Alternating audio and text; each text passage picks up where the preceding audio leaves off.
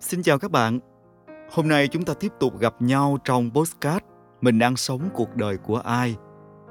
Và tôi lại tiếp tục chia sẻ với các bạn một trong những bài viết nằm trong quyển sách này có tên gọi Phụ nữ sinh ra để hy sinh và vị tha.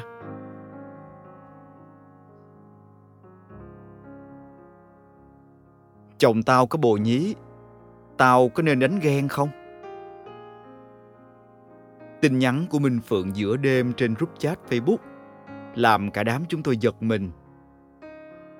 Chẳng đứa nào tin chồng Phượng ngoại tình khi mà có một cô vợ nhan sắc, đảm đang, lại đang hạnh phúc bên gia đình nhỏ và hai đứa trẻ xinh xắn. Chúng tôi lại càng khó tin, đề nghị đi đánh ghen lại phát ra từ con nhỏ bạn hiền như cục đất. Nhìn thấy người ta giết con gà còn sợ. Rồi mày sẽ đánh ghen kiểu gì? Tới nơi rồi tạt axit, lao vào đánh tới tấp Tuesday như trên mạng hả? Hay là tới nơi mở cửa nhìn chồng mình với nhân tình ô yếm, rồi đứng đó ngấn lệ buông xuôi? Cả đám chúng tôi nhao nhao hỏi han đủ kiểu. Còn Minh Phượng nghe xong, lại chẳng biết nên làm gì. Chỉ biết phải đi giữ chồng níu cha về cho hai đứa con. Cuộc đời này có khi nghiệt ngã lắm các bạn. Không phải cứ đủ đầy rồi người ta sẽ ngừng tham lam. Không phải cứ một người toàn tâm hiến dân thì người kia sẽ không còn mầm móng bội phản. Tôi nhớ năm nào đó, TV phát sóng cuộc thi Hoang hậu. Có một câu hỏi đại ý là Đâu là đức tính cao đẹp nhất của phụ nữ Việt Nam? Một em thí sinh đã kiêu hãnh trả lời – đó là đức hy sinh và vị tha trong sự hò reo của hàng ngàn khán giả. Người phụ nữ đức hạnh có nghĩa là phải biết hy sinh cho chồng con, vung vén và vị tha hết thảy mọi lỗi lầm. Niềm hạnh phúc của gia đình chồng là hạnh phúc của mình. Không nên kháng cự, càng không nên phản đối. Bởi thế khi Minh Phượng tâm sự với gia đình hai bên thì ngay lập tức mẹ chồng nó khuyên Thôi, con bỏ qua cho chồng đi. Tính nó kiểu bay bướm vậy thôi. Chơi bời vài bữa rồi về, chứ không đi luôn đâu mà sợ. Đàn ông mà. Còn mẹ ruột thì an ủi. Thôi con ráng nhịn đi, vì hai đứa con nhỏ. Giờ làm rùm beng lên, cả thiên hạ biết, lại xấu mặt gia đình hai bên chứ ít gì. Khi nào nó về thì đóng cửa bảo nhau Tôi không biết có bao nhiêu cô gái được cha mẹ mình khuyên hãy biết yêu thương bản thân, hãy biết phản kháng khi quyền lợi của mình bị tước đoạt. Bởi tôi đọc báo, thấy có nhiều chuyện tréo ngoe. Như chị kia bị chồng bạo hành mấy chục năm liền. Mình mẩy không biết bao nhiêu lần roi vết sẹo. Nhưng khi chồng bị bắt, thì lật đật đi xin bãi nại. Gia đình hai bên cũng ra sức giảng hòa, cùng lời khuyên. Chuyện vợ chồng là chuyện trăm năm. Đừng có vì bị đánh vài lần là đòi ly dị. Phải chăng vì đức hy sinh và vị tha là cao đẹp nhất của phụ nữ việt nam? Đến chuyện sinh con, xem ra cũng không phải người phụ nữ nào cũng may mắn có quyền quyết định. Nếu chẳng may, gia đình chồng chưa có cháu trai nối dõi thì dù đang có ba cô con gái, nhiều người phụ nữ vẫn cứ nhẫn nhịn, ráng thêm một đứa con trai cho gia đình chồng an vui. Để rồi, sự hy sinh đó có thể đổi lấy sự bẻ bàng, ghẻ lạnh. Nếu chẳng may, đứa trẻ sinh ra tiếp tục là con gái. Có đôi lần tôi hỏi minh phượng, cuộc sống gia đình của nó có thật sự hạnh phúc không?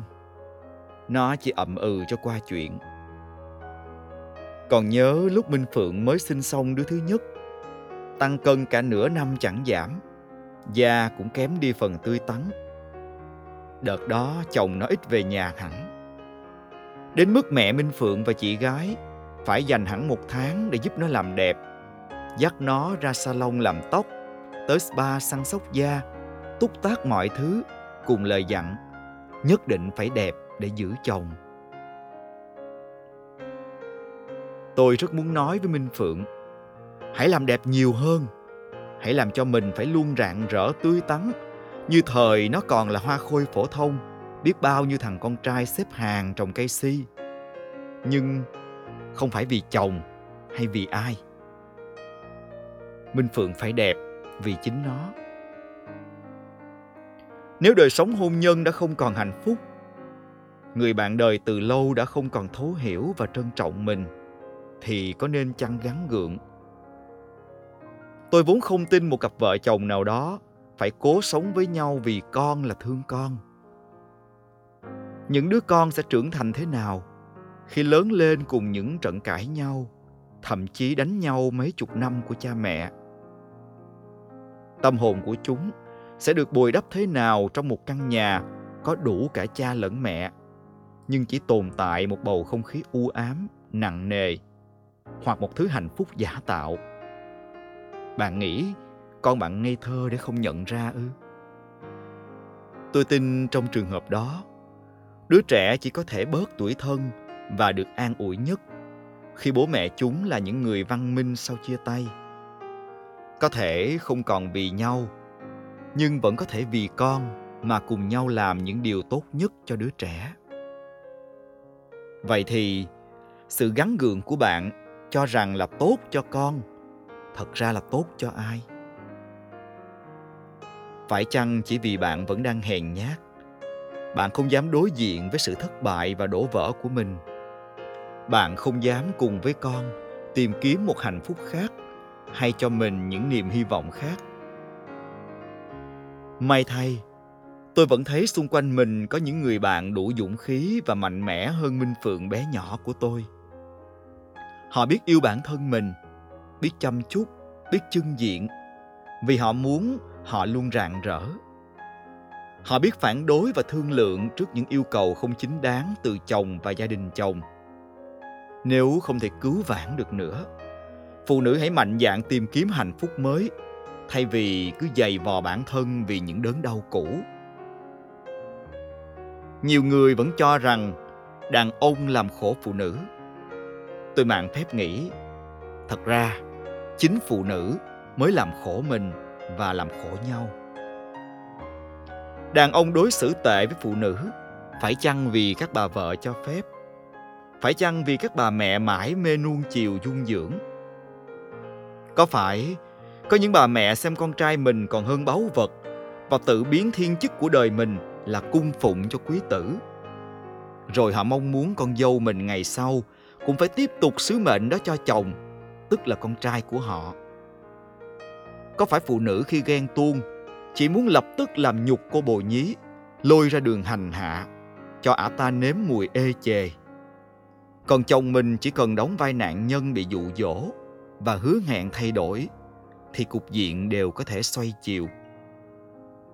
Vậy, phụ nữ không tự hành hạ mình và hành hạ nhau thì do ai?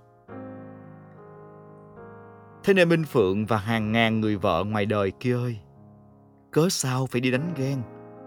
Cớ sao phải vì những người không xứng đáng làm vấy bẩn hình ảnh của mình? Làm gì có vinh quang nào cho người vừa chiến thắng sau một cuộc đánh ghen?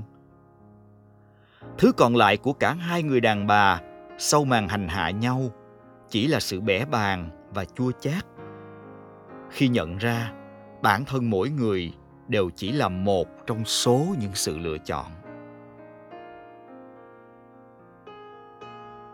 Tôi nghĩ khi yêu thương ai đó, chúng ta đều có xu hướng hy sinh, muốn dành những điều tốt nhất cho họ.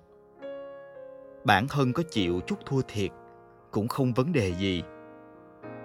Khi xảy ra chuyện, có thể vì tình nghĩa mà tha thứ cho đối phương, cho họ và cho cả mình thêm một cơ hội để sửa chữa nhưng phụ nữ hơn nhau.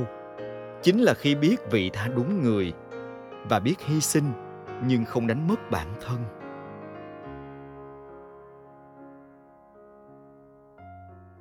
Tôi cứ luôn cố chấp cho rằng, đừng bao giờ tự ngược đãi bản thân. Vì việc gì hay vì ai đó không như sở nguyện là vật vã khóc than, bỏ hết tôn nghiêm và tự tin vốn có mình còn không biết tự yêu thương bản thân. Thì hà cớ mong cầu ai đó phải có trách nhiệm đoái hoài đến mình. Bất luận xung quanh có bao nhiêu kẻ muốn hại mình, nghĩ xấu về mình, chống đối mình, vẫn nên nghĩ phải sống cho những người yêu thương mình, chứ không nên dành thời gian để nghĩ về những kẻ tầm phào, những điều không đáng. Đời người có được bao nhiêu lần 10 năm mà cứ bận sống hoài, sống phí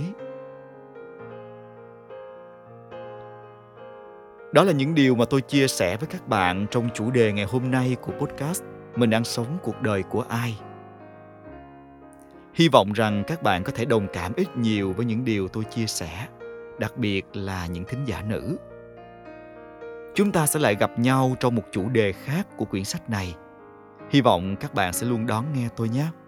Xin chào và hẹn gặp lại. Bye bye.